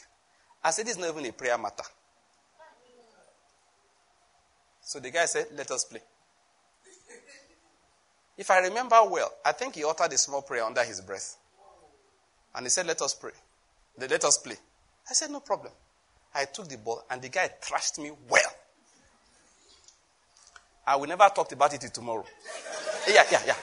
He finished thrashing me. We finished the, the, the, the, the, the game. I will continue walking around the barrack like nothing happened. we were it was my friend. I mean, we used to hang around a lot together. We just kept on hanging like nothing happened. We didn't play that much. Look, look, in case you want to know, we're the ones that did June 12 election. So that's when I served, 1993. So I remember it to today. And this is year 2000 and what? 23. That's 30 years ago. Self confidence was shattered. So Jesus looked at me and said, Banky, look this way. I look. He said, I said, Lord, I get the point. Thank you very much. I can tell you story of only when I was younger. The one I remember, I think I was in, that was around 19, um, um, 1980, 81. Secondary school. I, my friend said, look, give me something. I gave on excuse why I couldn't give him. He said, next time I need a pen, sure I know he's the one I will come to. I said, you should watch it. I will never lack a pen. Next exam, I needed a pen. And I went to him and said, oh, bros, I beg. And he looked at me, said, yeah, I told you last week that way. Just forgive your guy. Give me a pen. I have not forgotten that thing. I'm telling you, in case you do not know, when the year 2023, and the story I'm telling you happened around 1980, 81. God has been, any self-confidence? If I tell you, say, ah, I can drive very well. Nice, I got to be that. That is, that one I even know. I know, I don't even say it. I don't, I've learned to add something to it. Uh, God has been good by the grace of God. You know, the mercies of God. Will, ah, it punctuates everything I say. Oh. Because self confidence, it must, if once you, the child of God, and you think I know how to do it all right, you're dead meat in that area. And he likes it, though. You know what? He wants to help you. Someone tells me, say, ah, Pastor Mark knows how to preach. I've never believed that thing. Like, like, you know, there are things I don't believe. That's one of them. This is how you not end somebody's ministry. Jukes, that's how you end your ministry. You're going to say, man, once we enter that place, anointing will flow. God say, okay, Holy Spirit will call out the angels. Let's sit at the back. when read front, I just say, praise God. Ah, the strength will just disappear. Let's read the book of John, chapter 1, verse 1. In the beginning was the God, the word was the God was with what? Sorry, sorry, sorry, sorry. In the beginning was the was, the was were God. Ah, you can't quote John chapter 1. At the end, you will now pray and say, Brethren, let us pray. And God said, Did you say that? He said, Lord, we need to pray. Say, Father, we thank you for your help. We thank you for everything in Jesus' name. You now go and sit at the back. The Holy Spirit will now possess you there. The next time you come back, you come humbly. Now, in case you do not know, that is why. that's why I don't preach from notes. I can make notes too. I write books. Don't I write books? I make notes too, but I know they stick with them. Holy Spirit say, which one do you want? You follow your notes, or you let me use your mouth? I said, Lord, you know now. You are the Lord. The Lord is the Spirit. Is that not what the Bible says? Yes. And where the Spirit of the Lord is, there is liberty. Use the, that one to bless your people. Oh. So I make, that's why, you, know, you see me say, I wanted to say this. I don't forget things I wanted to say. I never forget, but I have learned never to stick with it. Because the days I started sticking with it, those days when I started preaching. And so these people go that corner, sit down there. They fan himself. say why? Say Banky is preaching without me. So I learned early. If I start preaching something, another word enters my mouth, I will just abandon it fast. Some people think it's a skill in praying. No, it's weakness. I come with much trembling and weakness so that the Spirit of God can possess and speak. I can put structure down. I told you one day I went to preach in Benin those days, just left school. They gave me notice, so I spent time. I wrote my notes where step one, step two, Peter will speak, then John will add to it, then we'll not go to Isaiah. Good. Step three, I wrote everything. The first thing I saw this will stay for back. Only me in front. At the end of the meeting, that note I made for weeks and weeks, I took it and shredded it. I got the point. Shredded the note, threw it away. Next day to come and preach, to show God I wanted to depend on Him alone, I didn't even bring my own Bible. I didn't forget to, I deliberately left it behind in the room. I walked to the meeting venue. I stayed at the when they said, hey, let's welcome our brother Banky and everything. I walked to the front. No Bible, no notes, nothing. When I got to the front, the brother, one brother was sitting like the second row. I just I said, please, can I borrow your Bible? He said yes. He handed it to me. I took his Bible. Whatever I fell to, I started from there. yeah. I still remember that when I finished preaching, jaws were open. People's, one of our senior brothers, he couldn't close his mouth. He said, Is this not Banky? Is that not Banky? Is that not Banky? He, his jaw was open throughout. He was looking like, What happened? Uh-huh. Since then, I learned my lesson. It's in weakness that I come to. Every time I'm going to preach, I say, Lord, you have a word for your people. Put it on my lips. Give them understanding hearts. Give them listening ears. Let me speak that which you want them to hear. Brethren, in this life, eh, God wants to kill what? Self confidence. I think someone there to hear that. I need to explain it. Look, so we're saying faith is used primarily to end that flesh part of us. God knew that Adam will fall. That's not a problem. Because if you have a temporary setback and you still achieve your aim and that lasts for eternity, what's the big deal for 6,000 years? What's the big, uh, what I mean, 10,000 years, no matter how long it takes. It's not a big deal. That's like just a drop. And that what's, what's happening in all of this. And listen, everything you are seeing on this earth, I said it last time, is serving the purpose of Christ. Did you hear what I said? That book in your hand is serving the purpose of Christ. The device you are using to read your Bible is serving the purpose of Christ. That is true. Your head of state is serving the purpose of Christ. The military establishment, they are serving the purpose of Christ. The nation is serving the purpose of Christ. Economic turmoil is serving the purpose of Christ. Tsunamis, they are serving the purpose of Christ. Earthquakes, they serve the purpose of Christ. Rain falls, is serving the purpose of Christ. The, the, the farmlands are watered, serving the purpose of Christ. The rivers flow, they are serving the purpose of Christ. Oceans rise and fall, they are serving the purpose of Christ. The mountains, they are serving the purpose of Christ. Snow falls, everything is serving the purpose of Christ, including the troubles of this earth. I'm telling you.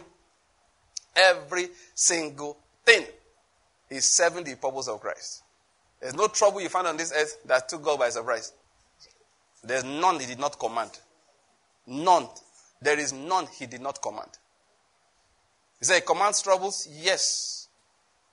You think you can take him by surprise? There are not two gods ruling this earth. They're just one. That's why you need to go to him if you want troubles to end. Don't rebuke the devil. Ask him for mercy says, Sir, we don't ever rebuke the devil. You rebuke him when it comes to what? Sin, temptations in your life.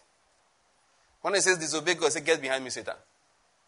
Read your Bible. That was when men argued with Satan. Christians converse with Satan too much. Yeah, I think it's a bad habit to have in Christianity. Conversations with Satan. We have too much of it. We have too much of it. We have too much of it. The only thing you are supposed to converse with Satan on is resisting his temptation. Get behind me. It is written. I will not do what you are saying. I will do what the Lord is saying. Satan, you won't bring trouble in my life. He can't. You will not enter my family. He cannot. You just close the door. He doesn't have the power to break down doors. The only place he enters, you know, you know what Satan can do? It's a spiritual principle. Even God, that's what he does. What does he do? Knock. Hello, good afternoon. Please, I was just passing by. I, no, I live down the road, not too far away from here. Has God really said, this tree I'm seeing at the back of your house, you can't eat from it? Oh, that tree. Uh, yeah, we can't eat from it. Why not? The day we eat of it, we will die. Mm. Looks like you go to that church, eh? The church of die if you eat that tree. He said, Yes. I know. You will not surely die. I used to be a member. When I learned the truth, I left it too. I ate the thing. I did not die. And suddenly the woman looks and says, Wow, this tree is fine. I told you. Okay, no. See, eh? There's no problem. Just eat it. If you die, then say you won't eat again.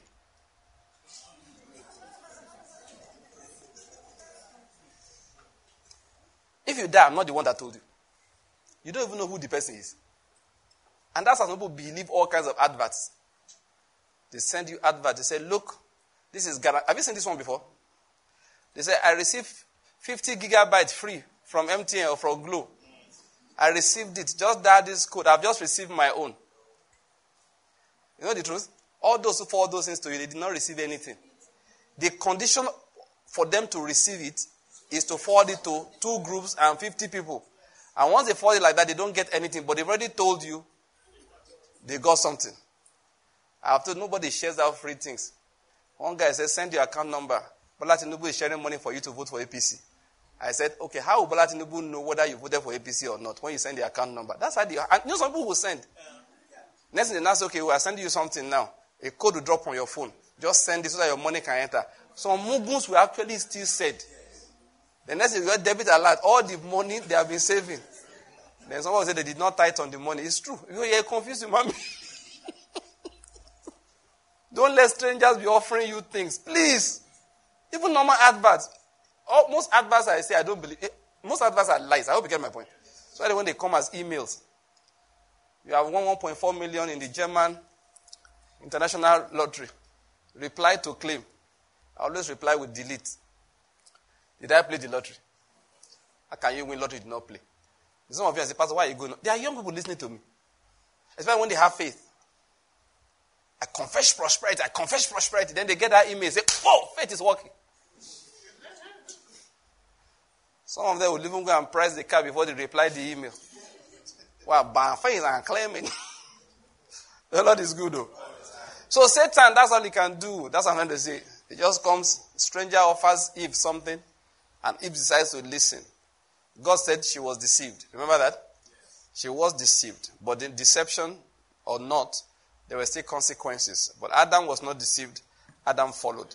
That is the only way Satan gets into our lives. He cannot force himself in. He cannot. All right? But how you know Satan is simple. He's not minding the things of God. He's minding the things of man. He's minding the things of the flesh. He wants you to be preserved. Listen to me. People are telling you to make decisions. Go and check what they are telling you. It's always self preservation. No, think about it.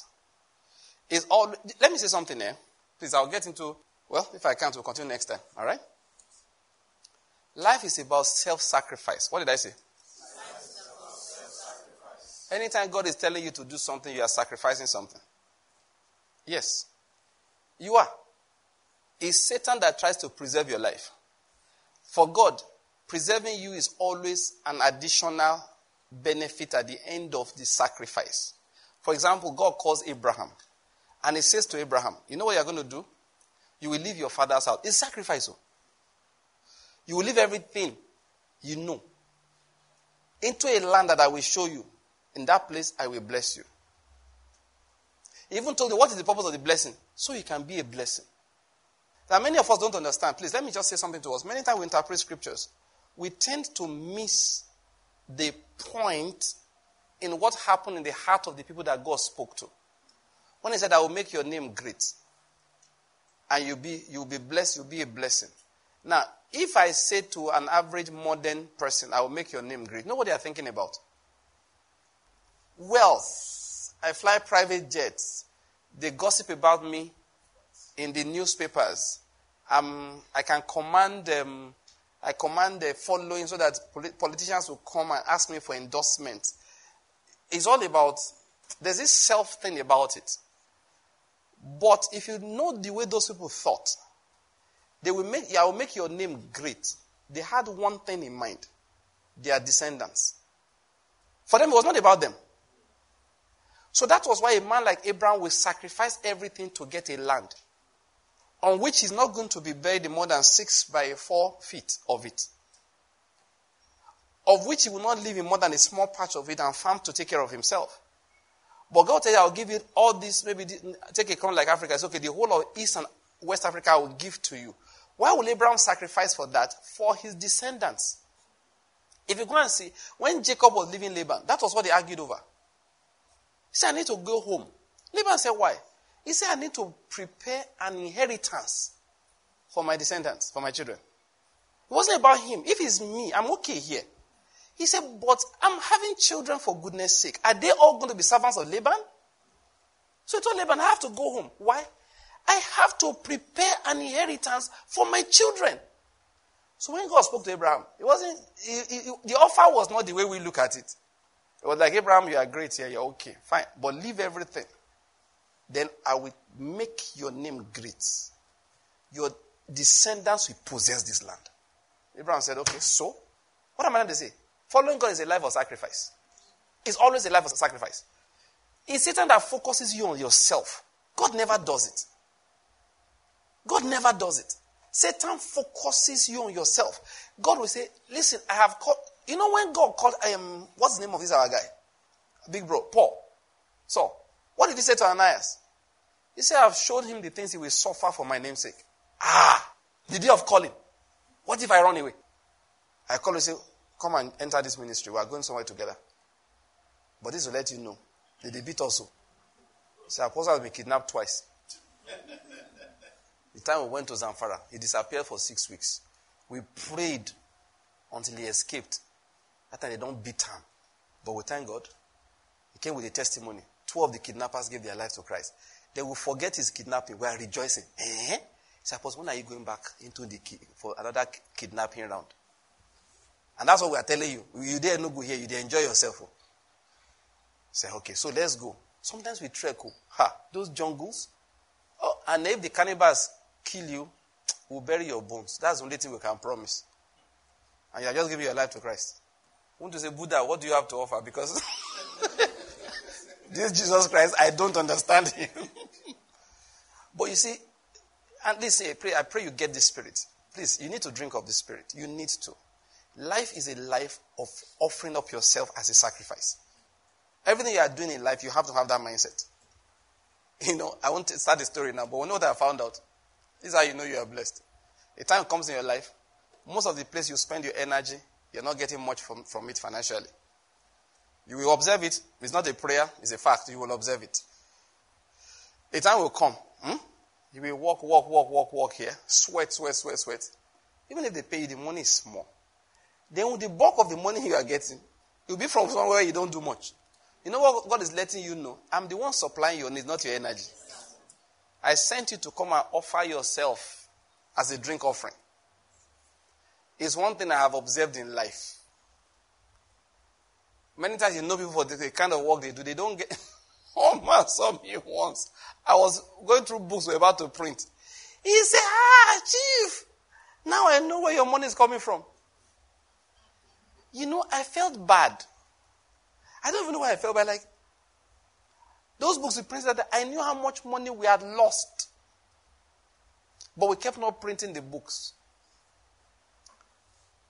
Just by the way, we have a new policy in Kingdom World now. I've shared it with our guys. All our books now are going on subsidy. It's a new rule. Oka was first place we, we did it. I got the books that are going for 1,002. I just physically took a pen, cancelled, and I said 800 naira. A lot of them have been sold for less than the current printing price. There's a reason why we decided to do that. So, I forgot to mention it. Okay, now I've announced it. New prices will be put on those books from today. It was supposed to have announced it, just I forgot. Or I forgot. You say why? Well, the story is long. The, the basic story is that um, our materials are often given a very free of charge, but we don't give out books free of charge for a number of reasons. I won't discuss them now. I just want you to pay for it. But now the cost of paying for the books in contemporary, in, in the environment now is really, really high. So a lot of people want to read them. Probably will drop back a bit because it's a bit expensive. So as long as you're still paying for it, I'm okay with it. So what we plan to do now, we were started already in Oka, is that the prices are going down. Many of them, ha- in fact, not even covering the cost of production. All right? Where would the money come from? Let's put it like this: the Lord has provided money. Amen. The ministry runs on free will offerings. I hope you're getting my point. So that's why we don't have a problem with that. I just wanted to know that just, just by the way. It's just it's an announcement that I was supposed to make, but I forgot. Now I've remembered. Okay? Um, so as soon as I'm done, just let us do the corrections. So you go and collect books, you understand? You buy hand. You can now start giving books out to people if you want to. We'll really call it. And then, really, if you have something you want to do, there's some brethren used to do that. Books like um, choices, beyond gifts and talents. I think I want to add this one to someone is controlling you. If you come and you want to use it for maybe that you want to go to school, give to children, and you study together, not just go and just be handing out books who are not reading it. No. Young people, we have a Bible study. Everybody come, we are going to study this book. And you need a lot of copies. We can talk. And we'll see how that can be done. All right? That just an side, okay? The Lord is good. What was I saying? Life is a life of what? Sacrifice. God called us to sacrifice in this life. And the primary thing faith does for you is give you the ability to offer up that sacrifice. That's where I'm going to end. The primary thing that faith does for you is what? Give you that ability to offer the sacrifice. Jesus said, I lay down my life by myself. No one takes it from me. What did he say? First line, I have what? The power to lay down. I'm saying to you, the first thing faith gives you is that power to lay down. Let me talk about money for a few seconds. That is why the way we preach giving to believers is sad. They are not learning sacrifice, they are learning investment.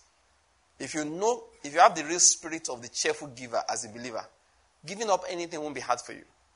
As long as you can see what it is supposed to be used for. I hope you get my point. Today I met, oh, I didn't meet him personally, I met a missionary who knew the man. A German man came to Ghana. He got involved in mission work. And he asked them what was the major need they had.